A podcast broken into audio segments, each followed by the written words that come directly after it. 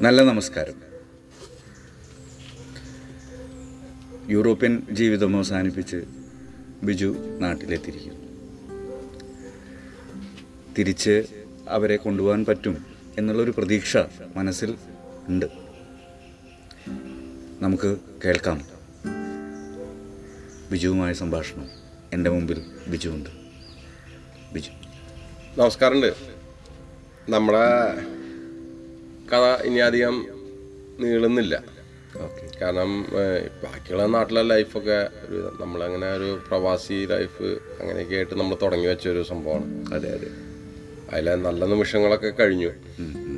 ഇനി നമുക്ക് പറയാനുള്ളത് എന്താ വെച്ചാൽ എന്റെ ആ പ്രതീക്ഷയും കൂടി പോവാണ് തിരിച്ചു കൊണ്ടുപോകാൻ പറ്റുമെന്നുള്ള പ്രതീക്ഷ. പ്രതീക്ഷ പോവാണ് കാരണം ഞാൻ പറഞ്ഞില്ലേ ഞാനിവിടെ വന്ന് അതിനുവേണ്ടി ശ്രമിച്ചു. എന്റെ അഞ്ചു കൊല്ലത്തെ വിസ എന്റെ കയ്യിലുണ്ടായിരുന്നു. അപ്പോൾ അത് കാരണം ഫാമിലി വിസയ്ക്ക് അങ്ങനെ ഒരു പ്രശ്നം ഉണ്ടായിരുന്നില്ല. പക്ഷേ എന്റെ വൈഫിന്റെ തീരുമാനം ഉറച്ചതായിരുന്നു. കുറച്ചതായിരുന്നു അപ്പോൾ അവൾക്ക് വീണ്ടും ഈ ഗവൺമെന്റ് ഒരു ജോലി കിട്ടണമെന്ന് വെച്ചിട്ട് അവൾ എന്നോട് ചോദിച്ചു. ഇങ്ങനെ ഉണ്ണിയേട്ടാ ഞാൻ ക്ലാസ്സിന് പോട്ടെ ചോദിച്ചു. ഓക്കെ. അങ്ങനെ ക്ലാസ്സിൽ പോയി. സോറി അങ്ങനെയുള്ള സമയത്താണ് ഞാൻ അപ്പുന്റെ അവിടെ ഉണ്ട്. ജോയിൻ ചെയ്തു നല്ലൊരു കാലഘട്ടമായിരുന്നു ആ.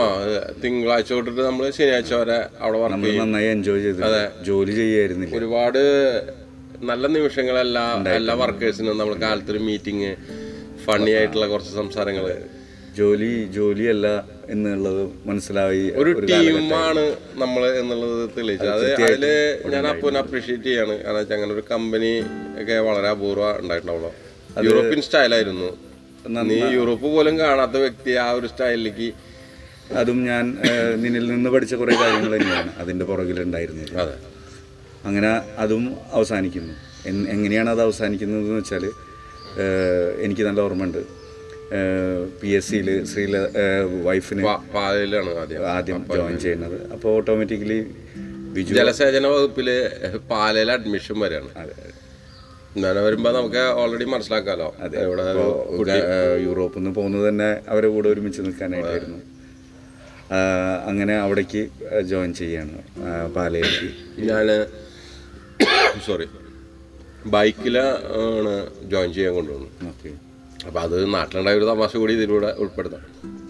അപ്പൊ ഞങ്ങൾ ഈ ജോയിൻ പ്രയോറിറ്റി പ്രൊമോഷൻ ബാധിക്കും എന്ന് പറഞ്ഞിട്ട് ഏർലി മോർണിംഗ് എത്തിയ?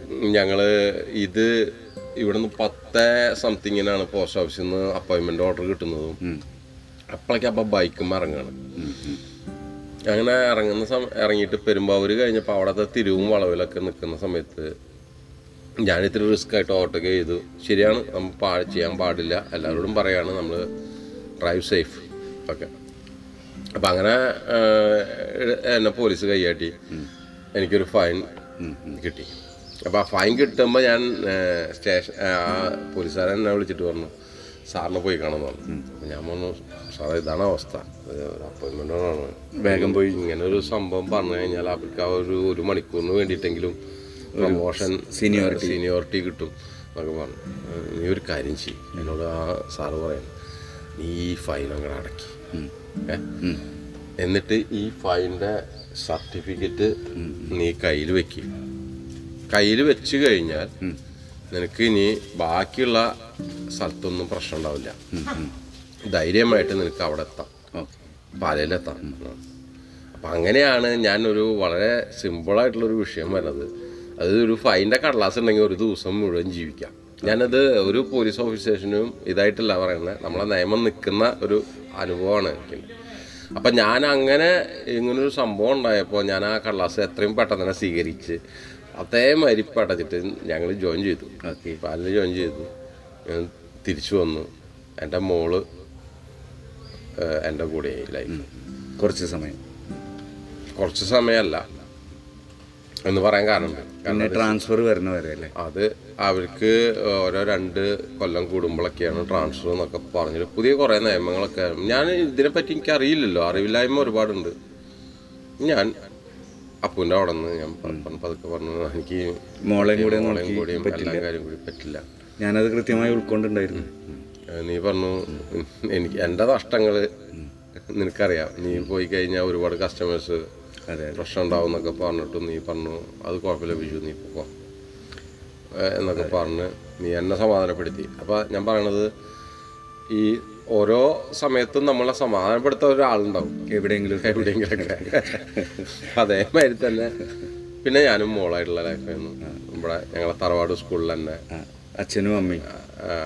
അച്ഛനും അമ്മയും ഞാനും മോളും ആയിട്ടുള്ള ലൈഫ് കണ്ടിന്യൂ ചെയ്തുകൊണ്ടിരിക്കും അത് തിരിച്ചു കിട്ടാൻ എട്ട് കൊല്ലം വേണ്ടി വന്നു. തിരിച്ചു ഇടയിൽ ആവാനും. ബാക്കി കാര്യങ്ങളാണ്. ട്രാൻസ്ഫറുകൾ ഉണ്ടായിട്ടുണ്ടായിരുന്നു പക്ഷേ നിയർ ബൈ നിയർ ബൈ ഒന്നും കിട്ടിയില്ല. കിട്ടിയിട്ടുണ്ടായിരുന്നു അതിന്റെ ഇടയിൽ ഒരു സംഭവം എന്താ വെച്ച് കഴിഞ്ഞാൽ നിങ്ങൾ വീക്കിലി ട്രിപ്പ് ഒക്കെ ചെയ്യാറുണ്ട്? അങ്ങോട്ടും ഇങ്ങോട്ടും? സെക്കൻഡ് സാറ്റർഡേ അങ്ങനെ അങ്ങനെ വരുമ്പോൾ കിട്ടുന്ന ഒരു മൂന്ന് നാലോ ദിവസം ലീവ് കിട്ടുന്ന സമയത്ത് ഞങ്ങൾ മീറ്റ് ചെയ്യും. അതെ അതെ. കാണും മോൾക്ക് അപ്പൊ ഉണ്ടായൊരു ചെറിയൊരു വേരിയേഷൻ എന്താ വെച്ച് കഴിഞ്ഞാൽ അമ്മയോടുള്ള ഒരു അറ്റാച്ച്മെന്റ് പോയി. എന്റെ- എന്റെ മോൾക്ക്. മകൾക്ക്. താൽക്കാലികമായി. ആ പ്രായ പ്രായത്തിന്റെ ആയിരിക്കാം. താൽക്കാലികമായി. അപ്പോൾ അവളെ അങ്ങനെ ഒരു പ്രയോറിറ്റി ഒന്നും ഉണ്ടായിരുന്നില്ല. ഞങ്ങൾ കാണുമ്പോൾ അവൾക്ക് എന്റെ മോൾക്ക് അങ്ങനെ ഒരു ഇമ്പോർട്ടന്റ് ഒന്നും അമ്മ എന്നുള്ളത് ഉണ്ടായില്ല കാരണം എന്താ വെച്ച് കഴിഞ്ഞാൽ ഉള്ള കാര്യം പറയാം. എന്റെ മോൾ ഒരു പതിനൊന്ന് വയസ്സ് വരെ എരും പുളിയൊന്നും കൂട്ടിയാകുന്നില്ല. പുഴുങ്ങിയ ഭക്ഷണമാണ് കഴിച്ചത് നമ്മളെപ്പോഴും കാച്ചുന്നതിന് മുമ്പ് എന്ത് വേവിച്ചോ അത് എടുത്തു കൊടുക്കുക. അതെ അതെ. അങ്ങനെയുള്ളൊരു ഒരു കാലഘട്ടം അങ്ങനെ മൂവ് ചെയ്തു. മാത്രല്ല എന്റെ ടൈമും പാസ്സാവണ്ടേ ഞാൻ ഇവൾ ഇവിടെ ഒന്നിൽ ചേർത്തി ഇവിടെ. ഒന്നിലല്ല അംഗൻവാടി തൊട്ടുള്ള കഥ. അങ്ങനെ ഞാൻ അവളുടെ ഒരു അച്ഛനല്ല ഗോഡ് ഫാദർ ഉണ്ടായിരുന്നു അവിടെ. ഒരു എട്ട് കൊല്ലം എന്ന് പറയുന്നത് ഇന്നലെ കഴിഞ്ഞ പോലെ തോന്നുന്നുണ്ടല്ലേ കാര്യങ്ങൾ അതൊരു രസ കാലാണ്. കാരണം വെച്ചാൽ ഒരു കാത്തിരിപ്പാണ് മോൾ സ്കൂളിൽ.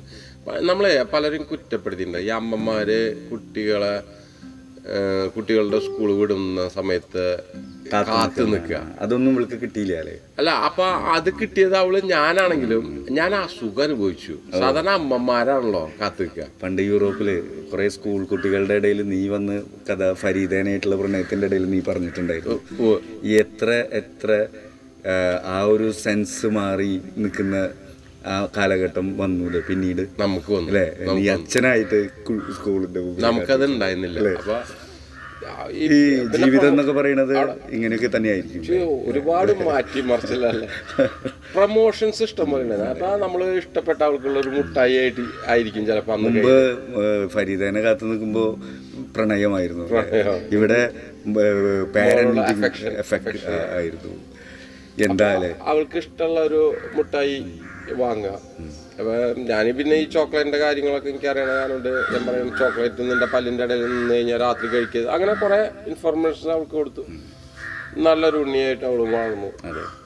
ഞാൻ ഞാൻ പലപ്പോഴും വീക്കെൻഡിൽ ഇവിടെ വരാറുണ്ട് ആ സമയങ്ങളിലൊക്കെ. ഓ നമ്മൾ കുറെ നേരം ഇരിക്കാറുണ്ട്. ഞാനും മക്കളും ഒക്കെ ആയിട്ട് ഞാൻ പണ്ട് അപ്പന്റെ ഷോറൂമിൽ വർക്ക് ചെയ്യുന്ന സമയത്ത് ഷോറൂമിൽ വർക്ക് ചെയ്യുന്ന ഞാൻ തിരിച്ചു വരുമ്പോ സാലറി ഡേയ്സിലൊക്കെ ഞാൻ ഒരു ഒരു ബേക്കറി ഉണ്ട് അവിടെ. ഉണ്ട് ഉണ്ട് അവിടെ പോവും.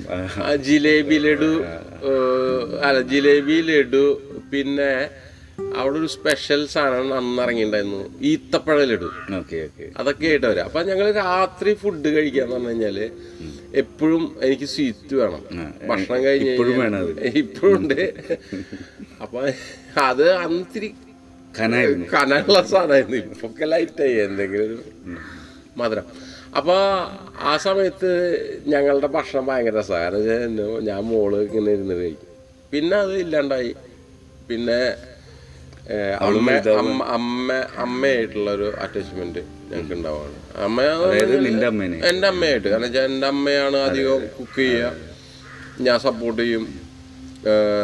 അപ്പൊ അമ്മ അമ്മയ്ക്കറിയാം അച്ഛനും അമ്മയും അപ്പോൾ റിട്ടയർഡ് ലൈഫാണ് റിട്ടയർഡ് ഓൾറെഡി ആയില്ലോ. പിന്നെ ഏട്ടനപ്പുറത്തുണ്ട്. അമ്മയ്ക്ക് നമുക്ക് അമ്മയ്ക്കൊരു സെവന്റി ആയിട്ടുണ്ട്. പാസ്സായിട്ടുണ്ട്. എയ്റ്റിയിലേക്കൊക്കെ ആവേണ്ട ഒരു സമയപ്പോഴാണ് അമ്മയ്ക്ക് ഞങ്ങളിങ്ങനെ എന്റെ മോൾക്ക് താല്പര്യമായിട്ട് അമ്മയില്ല. അമ്മ ഹോസ്റ്റൽ ലൈഫാണ് അവളുടെ. അവ- അവളുടെ അമ്മ. അപ്പൊ ഞാൻ ഇങ്ങനെ എന്തെങ്കിലും പെറ്റ്സ് ഒക്കെ എനിക്ക് ഭയങ്കര ആഗ്രഹമായിരുന്നു. അപ്പൊ അവൾ പറഞ്ഞു ഇങ്ങനെ നമുക്കൊരു പൂച്ചനെ എടുത്ത് വളർത്താം. പൂച്ച പിന്നെ നേരത്തെ പറഞ്ഞിട്ടുണ്ട് പൂച്ച ബിജു ഞങ്ങൾ ഒരു ഒരു പൂച്ചേനെ എടുത്ത് കൊണ്ടുവന്ന് വളർത്തിയെടുത്തപ്പോ ആ പൂച്ചയ്ക്ക് ഒരു കണ്ണ് ബ്ലൂ ആയും ഒരു കണ്ണ് വ്യത്യാസം ഉണ്ടായിരുന്നു. അപ്പൊ ഞാൻ റോസലി അമ്മാമ്മയുടെ ഉള്ള ചിനിനി എന്ന് പറയുന്ന പേരാണ് കേട്ടോ. അപ്പൊ നമ്മൾ എന്ത് പറഞ്ഞാലും സെന്റിമെന്റ്സ് നമ്മൾ മറക്കില്ല. ചിനിനി എന്നുള്ള പൂച്ചയ്ക്ക് ഇങ്ങനെ കുട്ടികളൊക്കെ ഉണ്ടായി. ഞാൻ ഞങ്ങൾ അവരെ വളർത്തിയെടുത്ത്. അതായത് കൂടുതലും അമ്മ മുലപ്പാൽ കൊടുക്കണ ഞങ്ങൾ തന്നെ കെട്ടിപ്പിടിച്ച് ഞങ്ങൾ പാലിനെ ലിക്വിഡ് ഫോം ഒക്കെ ആക്കിയിട്ട് ഞങ്ങൾ പണ്ട് ആസ്വദിച്ചിട്ടുണ്ട് അത്. ഞങ്ങളൊരു പതിനേഴ് പൂച്ചയെ അന്ന് ഞാൻ എനിക്ക് മുകൾക്കും കൂടിയിട്ട് നേരത്തെ പറഞ്ഞിരുന്നു ഞാൻ കഴിഞ്ഞ എപ്പിസോഡുകളിൽ പൂച്ചയും ബിജുവിന് ഉണ്ടായിട്ടുള്ളൊരു കുറ്റബോധം. അത് ബിജു ഇവിടെ കോമ്പൻസേറ്റ് ചെയ്തുകൊണ്ട് റിലേഷൻഷിപ്പാണത് അപ്പൊ അങ്ങനെ ഉണ്ടായ സമയത്ത് എന്റെ ഞങ്ങളെ പൂച്ച തന്നെ അമ്മയ്ക്ക് ഒരു കാരണം ഉണ്ടാവും അതായത് അമ്മ ജസ്റ്റ് ബാത്റൂമിൽ സമയത്ത് ഈ പൂച്ച കാലിന്റെ ഇടയിൽ കൂടെ ഒഴുന്ന സിറ്റുവേഷനിൽ അമ്മ വീഴുകയാണ് വീഴുക ആദ്യം ഉണ്ടായി ഞാൻ മോളും ഇങ്ങനെ ഇപ്പുറത്തെ റൂമിൽ കിടന്ന് ഉറങ്ങുന്ന സമയത്ത് ഞങ്ങൾക്ക് അങ്ങനെ സമ്മണ്ടൊന്നും കേൾക്കാതെ അച്ഛൻ ആ സമയത്ത് കാലത്ത് നിന്ന് ഫ്രഷ് മീൻ കിട്ടാൻ വേണ്ടിയിട്ട് ഓക്കെ ഏർലി മോർണിംഗ് ആണ്. ഏർലി മോർണിംഗ് അങ്ങനെ അമ്മ വീണ് കിടന്നിട്ട് അമ്മയുടെ തൊടയുടെ അവിടെ നിന്നുള്ള എല്ല് പൊട്ടുകയാണ്. പിന്നെ ഞാനും എന്റെ മോളും അമ്മേനെ ട്രീറ്റ്മെന്റും പരിപാടിയൊക്കെ ആയിട്ട് ഞങ്ങൾ എന്റെ ജീവിതം നമ്മളെല്ലാവരും അനുഭവിച്ചിട്ടുള്ള നമ്മളെല്ലാ സുഹൃത്തുക്കളും ഇത് കേട്ടുകൊണ്ടിരുന്ന എല്ലാവർക്കും അനുഭവം ഉണ്ടായിട്ടുള്ള ഒരുപാട് കഥകൾ നാട്ടിലെ ലൈഫിന്റെ ഭാഗമായിട്ട് എനിക്കും ഉണ്ടാവുകയാണ്. ഞാൻ അമ്മേനെയും ശുശ്രൂഷിച്ചുകൊണ്ടു. ഏകദേശം കൊല്ലത്തോളം അമ്മ ബെഡ് റിഡൺ ആയി ഭക്ഷണം കൊടുക്കണം. ഞാൻ അസൂയോട് നോക്കിയിട്ടുണ്ടായിരുന്നു. ഞാൻ തിരിച്ച് മുന്നത്തെ എപ്പിസോഡിൽ പറഞ്ഞിട്ടുണ്ടായിരുന്നു. നീ റോസ്ലിയും റോസ്ലി മാമയുടെ വീട്ടിൽ നിന്ന് വരുമ്പോൾ അവരുടെ ഒറ്റപ്പെടൽ ആയിരിക്കുമോ? അവരുടെ മരണത്തിന്റെ കാരണം നീയാണോ അതിന്റെ കാരണം? ആക്ച്വലി ബിജു അമ്മേനെ ശുശ്രൂഷിക്കുന്നത് കാണുമ്പോൾ എനിക്ക് മനസ്സിലായി നീ അത് കണ്ടിട്ടുണ്ടോ? വളരെ ഭംഗിയായിട്ടും വളരെ രസകരമായിട്ടും എന്നാൽ ഭയങ്കര ഫണ്ണി ആയിട്ടും കൂടിയിട്ടാണ് ആ ട്രീറ്റ് ആ കാലഘട്ടം മൂവ് ചെയ്ത് പോയിട്ടുണ്ടായിരുന്നത്. ഏറെക്കുറെ മിക്ക ശനിയാഴ്ചകളിലും ഞാനൊരു വിസിറ്റർ ആയിരുന്നു ബിജുവിന്റെ അടുത്ത്. കാരണം എന്റെ കൂടെ ജോലി ഇതിലൊപ്പം ഉണ്ടായിരുന്നത് എനിക്കൊരു വലിയ മിസ്സിങ് ആയിരുന്നു ആ കാര്യം ബിജു പിന്നീട് പോയപ്പോൾ. അപ്പോൾ അതിനെ എനിക്കും അത് അപ്പോൾ ഞങ്ങളും മക്കളും ഒക്കെ ഇവിടെ വന്ന് ഇവിടെ എൻജോയ് ചെയ്യുന്നു. പല കാര്യങ്ങളും. ഒപ്പം അമ്മ കിടക്കുന്നുണ്ട്. ബാക്കി കാര്യങ്ങളാവുന്നുണ്ട്. അമ്മയായിട്ട് നീ സംസാരിക്കും അതെ അങ്ങനെ അങ്ങനെ പോയിക്കൊണ്ടിരിക്കുന്ന സമയത്താണ് അമ്മയുടെ മരണം ഉണ്ടാകുന്നത്. അതിനെക്കുറിച്ച് രണ്ട് വാക്കുകൾ വിജു തന്നെ പറയാം. കാരണം അമ്മയ്ക്ക് ആദ്യം ഈ കാലൊടിഞ്ഞതിന് ശേഷം ഉണ്ടാകുന്ന ഒരു അറ്റാക്കാണ്. അങ്ങനെ ഞങ്ങൾ അമ്മ ഓക്കെ ഇവിടെ ഞാൻ ഹോസ്പിറ്റലിന്റെ പേര് പറയാണ്. അങ്ങനെ നെഗറ്റീവായിട്ട് ആരും എടുക്കരുത്. നമ്മൾ ഹോസ്പിറ്റലിലാണ് പോയത്. അപ്പോൾ അവിടുത്തെ ഡോക്ടർ പറഞ്ഞു അഞ്ചിയോഗ്രാം ചെയ്യണം. അമ്മയ്ക്ക് കുറച്ച് ബ്ലോക്സ് ഉണ്ട്. അപ്പം ഞാൻ എന്റെ അവിടത്തുള്ള അനുഭവങ്ങളും അറിവുകളൊക്കെ വെച്ചിട്ട് ഞാൻ ഡോക്ടറായിട്ട് സംസാരിച്ചു വേണ്ട ഈ പ്രായത്തിൽ ഒന്നും ചെയ്യണ്ട. ഒരു റിസ്കി ഏജ് ആണ് റിസ്കി ഏജ് ആണ്. പിന്നെ ബോണിന് ഇങ്ങനെ ഒരു പ്രശ്നമുണ്ട്. അപ്പോൾ അത് ആ ഓപ്പറേഷനൊന്നും ചെയ്യണ്ട എന്നൊക്കെ പറഞ്ഞു. അമ്മ അത് റിക്കവർ ചെയ്യും. പിന്നീട് പിന്നീട് ഞങ്ങൾക്ക് ഉണ്ടായിട്ടുള്ള ഒരു നെഗറ്റീവ് ആണോ അമ്മയുടെ പൊട്ട അവസ്ഥയാണെന്ന് അറിയില്ല. ഞങ്ങൾ ഈ ക്ലോസ്ഡ് ആയിട്ടുള്ള ഹോസ്പിറ്റലിൽ ട്രീറ്റ്മെന്റ് തുടങ്ങി. ചെറിയ ചെറിയ പ്രശ്നങ്ങൾ ഉണ്ടാകുമ്പോൾ അത് ഒരു സക്സസ് ആയിട്ട് എനിക്ക് തോന്നിയിട്ടില്ല. ഓക്കെ ഉണ്ടായിട്ടില്ല അത് യൂത്ത് ഡോക്ടേഴ്സിന്റെ ഒരു ഭയങ്കരമായിട്ടുള്ള അപ്രോച്ച് എനിക്കുണ്ടായി. നല്ല നല്ല രസകരമായ. അത് ഈ പറഞ്ഞ മാതിരി ആൻജിയോഗ്രാം ചെയ്യണമെന്ന് പറഞ്ഞ അതേ ഡോക്ടറെ തന്നെ ഞാൻ ഇവിടെ ഡോക്ടറെ പേര് പറയാൻ പറ്റുമോ? വേണ്ട. അങ്ങനെ ഒരു ചെറുപ്പം യൂത്ത് ഫാമിലി അവനപ്പന ന്യൂ ബോൺ ഒരു കുട്ടിയുണ്ട്. ഞാൻ അവനെന്ന് പറയണത് അത്രയും ക്ലോസ് ജോലിയിൽ ഭയങ്കര ഡെഡിക്കേറ്റഡ് ആയിരുന്നു അദ്ദേഹം. അദ്ദേഹം ആത്മാർത്ഥമായിട്ട് അമ്മേന്ന പേര് പറയൂ ജോഫി ജോർജ്. ഇപ്പോഴും നീ ഇവിടെ ഉണ്ട് ഇവിടെ ഉണ്ട്. ഈ നല്ല നല്ലൊരു ഡോക്ടർ ജീവിതത്തിൽ കുറെ ഡോക്ടർ എന്റെ അമ്മയ്ക്ക് ഡോക്ടറെ കാണാൻ പോകുന്നത് ഭയങ്കര ഇഷ്ടമാണ് ഒരു മോനെ കാണാൻ പോണല്ലേ ഒരു ഒരു അത്രയും നല്ല വാക്കുകളുണ്ട്. ഡോക്ടർമാർ പഠിക്കേണ്ട ഒരു കാര്യമാണ്. വാക്കുകളാണ് മരുന്നിനെക്കാട്ടിയും ഫലം ചെയ്യുന്നുള്ള തെളിയിച്ചിട്ടുള്ള എനിക്ക് തെളിയിച്ചുള്ളത് അമ്മയ്ക്കാവില്ല അമ്മയുടെ ബോഡിക്ക് ആവില്ല പക്ഷേ അമ്മയുടെ ഉള്ളിലെ സന്തോഷം അത് തന്നെയായിരുന്നു എന്ന് മനസ്സിലാവുന്നുണ്ട്. ഞാൻ പോവാന്ന് പറഞ്ഞാൽ ഭയങ്കര ഇഷ്ടമാണ് അമ്മയ്ക്ക് ഡോക്ടറെ കാണാൻ പോവാന്ന് പറഞ്ഞു കഴിഞ്ഞാൽ അമ്മ കാലത്തന്നെ പൗഡറൊക്കെ ഇട്ടിട്ട്. അന്ന് ഈ പഫ് എന്ന് പറയും. നമ്മൾ ഈ പൗഡറിന്റെ ഇതിൽ മുക്കിയിട്ട് അമ്മ പൗഡറൊക്കെ ഇടുക. അപ്പം പിന്നെ അവസാനം നമ്മളൊന്ന് തുടച്ചു കൊടുക്കേണ്ടി വരും. ഒന്ന് ഫിനിഷിങ്ങിൽ എത്തണമെങ്കിൽ ഞാൻ അമ്മനെ കൊണ്ടുപോകും. അപ്പം നാണിക്കുട്ടി ഉണ്ടാവും. അപ്പം അങ്ങനെ ഭയങ്കര അറ്റാച്ച്മെന്റ് അവൾക്ക് അമ്മയായിട്ടുണ്ട് അവസാനം എന്റെ അവസ്ഥ അറിയാലോ. കയ്യിന് സ്വാധീനമില്ല. അപ്പം അമ്മേനെ തുടയ്ക്കേണ്ട അവസ്ഥ കുളിപ്പിക്കുക എന്നൊക്കെ പറയുമ്പോൾ എന്റെ മോൾ അവസാനം മൂക്കി കൂടെ ഭക്ഷണം കൊടുക്കേണ്ട ഒരു അവസ്ഥ വന്നു. അപ്പോൾ ശരിക്കും അമ്മയുടെ കണ്ടീഷൻസ് ഇങ്ങനെ സ്ലോലി സ്ലോലി മോശമായിക്കൊണ്ടിരിക്കുന്ന ഒരു അതൊരു ട്രീറ്റ്മെന്റിന്റെ പ്രശ്നമാണ് ഉണ്ടായത്. അതായത് ഒരു എനർജറ്റിക് മൂവ്മെന്റ് ഉണ്ടാവാൻ വേണ്ടിയിട്ട് ഒരു ഡോക്ടർ ശ്രമിച്ചപ്പോ അതിൽ? അതിലുണ്ടായത് എന്താന്ന് വെച്ച് കഴിഞ്ഞാൽ അമ്മയുടെ മറ്റുള്ള അവയവങ്ങളെ മരുന്ന് ബാധിച്ചു. പിന്നീട് എറണാകുളം അമ്മ മരിക്കുന്നത് ആ അമ്മ ലിസി ഹോസ്പിറ്റലിൽ വെച്ച് മരിക്കുന്നത്. ലൂർദ് ഹോസ്പിറ്റലിൽ വെച്ചിട്ട് മരിക്കുന്നത്. പക്ഷേ അവിടെ എത്തുമ്പോഴേക്കും അമ്മയുടെ കണ്ടീഷൻ മോശമായി. ലിക്വിഡ് ഫോർമേഷൻ ഉണ്ടായി. അതായത് മറ്റുള്ള അവയവങ്ങൾ പോയപ്പോൾ ലെൻസിലേക്ക് വെള്ളം കയറുക അങ്ങനെയുള്ള ഒരു അവസ്ഥ ഉണ്ടായപ്പോൾ ഞാൻ എനിക്ക് ഈ അമ്മനെ തിരിച്ചു കൊടുക്കുമ്പോൾ അമ്മയുടെ തൊലി എന്റെ കയ്യിൽ പോരുന്നു എന്നൊരു തോന്നലുണ്ട് ഞാൻ എന്റെ വീട്ടിലെ എല്ലാവരോടും സംസാരിച്ചിട്ട് പറഞ്ഞു എനിക്ക് ഇനി ഇത് പറ്റില്ല. അപ്പോൾ നിങ്ങൾക്ക് എല്ലാവർക്കും ചോദിക്കാം എനിക്ക് പെങ്ങളില്ലേ അല്ലെങ്കിൽ എന്റെ ചേട്ടനില്ലേ എല്ലാവരും സപ്പോർട്ട് സപ്പോർട്ടുകൾ ഉണ്ടായിട്ടുണ്ട്. അതിപ്പോ നമുക്ക് ഇവിടെ വരുമ്പോ കാണാൻ പറ്റും. അതെ അതെ. അങ്ങനെയൊക്കെ ഉണ്ടായി. അമ്മ നഷ്ടപ്പെട്ടു. വീണ്ടും ഞാനും എന്റെ മോളും മുണ്ടനം ചെയ്തു. അങ്ങനെ ഇരിക്കുമ്പോഴാണ് പിന്നെ ഭാര്യ കൃത്യമായിട്ട് ഗുരുവായൂർക്ക് ട്രാൻസ്ഫർ ആവണത്. അത് കഴിഞ്ഞ് ഒരു കൊല്ലം ആ ഒരു കൊല്ലം കഴിയുന്നതിന് മുമ്പാണ് എന്റെ അമ്മയുടെ മിസ്സിങ് ആയപ്പോഴാണ് എന്റെ ഭാര്യയ്ക്ക് എന്റെ അമ്മയുടെ അടുത്തേക്ക് എത്താൻ പറ്റിയത്. പക്ഷേ അപ്പോഴേക്ക് സമയം ഒരുപാട് നീണ്ടുപോയി. എന്തായാലും കേട്ടുകൊണ്ടിരുന്ന എല്ലാവർക്കും നന്ദി നമസ്കാരം. ഇനി എന്തെങ്കിലുമൊക്കെ ഇതേമാതിരി നല്ല ഇൻസിഡൻസ് ഒക്കെ ഉണ്ടായിട്ട് ഞാൻ അപ്പു ഒരു പോഡ്കാസ്റ്റിലൂടെ വരാൻ പറയുകയാണെങ്കിൽ ഞാൻ വരാം. ഇത്രയ്ക്ക് ഇത് ഇത്രയൊക്കെ ഉള്ളൂ. ഇനി നാട്ടിലെ സിമ്പിൾ ജീവിതം. ടൂറിസത്തിലേക്കാണ് പിന്നീട് കയറിയത്. ചെറിയ അതായത് എന്റെ ഫ്രണ്ട്സ് അവിടെ എന്നെ സ്നേഹിക്കുന്നവരൊക്കെ എന്നെ കാണാൻ ഇവിടെ എത്തുന്ന ഒരു സാഹചര്യം. ഉണ്ടാവുകയാണ് ഉണ്ടായത് അതായത് എന്റെ മിസ്സിങ് അവർക്ക് ഇല്ലാതിരിക്കാൻ വേണ്ടി അവർക്ക് സാമ്പത്തികമായിട്ട് പ്രശ്നമില്ലാത്ത കാരണമുണ്ട് അവരെന്നെ കാണാൻ വന്നു തുടങ്ങി. ഞാൻ അതിലൂടെ ജീവിച്ചു. അങ്ങനെ. ഓക്കെ. നന്ദി. നമസ്കാരം. കൈ കൂപ്പിയിട്ടുണ്ട് കേട്ടാ. ആരും കണ്ടിട്ടില്ല. കുറേ എന്താ പറയുക ഒരു വർഷമാണ് ഇപ്പം ഏകദേശം നമ്മൾ ബിജുവുമായ സംഭാഷണം തുടങ്ങിക്കൊണ്ടിരിക്കുന്നത്. ഒരു എല്ലാ ആഴ്ചകളിലും എന്നെ സംബന്ധിച്ചിട്ട് ഒരു ഒരു ഒരു എനർജി തന്നെയായിരുന്നു അത് പറയുമ്പോൾ. ഞാൻ പലതും കേട്ട കാര്യങ്ങളാണ്. ചിലത് മാത്രം തന്നെയാണ് ഞാൻ കേൾക്കാത്ത കാര്യങ്ങൾ. ഡീറ്റെയിൽസിലായിട്ട് പോണ സമയത്ത്. ഇന്നത് ഇവിടെ അവസാനിക്കുകയാണ്. ബിജു ഇപ്പോൾ സ്വസ്ഥ ജീവിതം നയിക്കുന്നു. ബിജുവിന്റെ ഭാര്യ ഗുരുവായൂർ വാട്ടർ അതോറിറ്റിയിൽ ജോലി ചെയ്യുന്നു. അച്ഛനുണ്ട് ഇവിടെ. ഏട്ടൻ. പിന്നെ ഏട്ടന്റെ മക്കളും ഭാര്യയും ഒക്കെ ആയിട്ട് തൊട്ടപ്പുറത്ത് തന്നെ ജീവിക്കുന്നു. നാണി എന്ന ബിജുവിന്റെ ദേവപ്രിയ പത്താം ക്ലാസ് ഫുൾ എ പ്ലസോടുകൂടി പാസ്സായി. ഇപ്പോൾ പ്ലസ് വണ്ണിന് ജോയിൻ ചെയ്തിരിക്കുന്നു. ഒപ്പം തന്നെ ഗവൺമെന്റ് ആ ഗവൺമെന്റ് സ്കൂളിൽ ജോയിൻ ചെയ്തിരിക്കുന്നു. ഒപ്പം തന്നെ അവളൊരു ബാഡ്മിന്റൺ ബോൾ ബാഡ്മിന്റൺ പ്ലെയറും കൂടിയാണ്.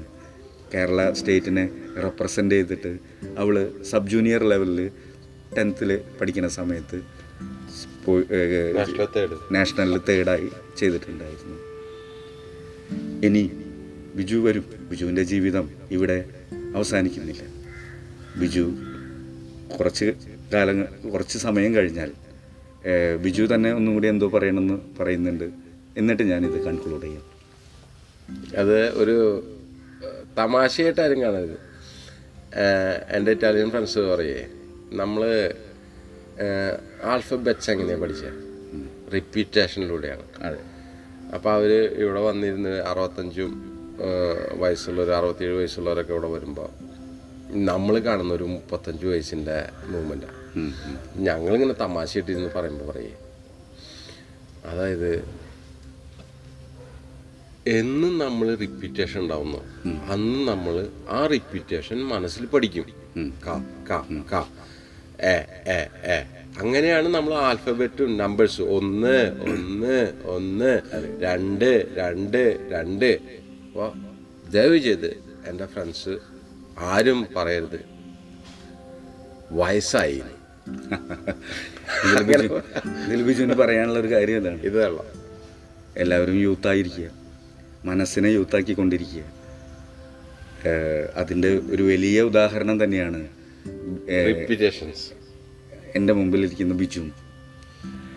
അതിന്റെ ഒരു എക്സസൈസാണ് റിപ്പീറ്റ് ചെയ്യുക ഓരോ കാര്യങ്ങൾ. റിപ്പീറ്റ് ചെയ്യുക. നമ്മളും ഇനി റിപ്പീറ്റ് ചെയ്യും. ചിലപ്പോൾ പഴയ കാര്യങ്ങളിൽ നിന്ന് തന്നെ റിപ്പീറ്റേഷൻ നമ്മൾ തുടങ്ങും. കുറച്ച് കാലങ്ങൾക്ക് ശേഷം. ഇവിടെ ടോക്സ് ആൻഡ് ഇന്റർവ്യൂ ബിജുവുമായ സംഭാഷണം താൽക്കാലികമായി അവസാനിക്കുകയാണ്. നമുക്ക് വീണ്ടും കേൾക്കാം. നമസ്കാരം. നമസ്കാരം.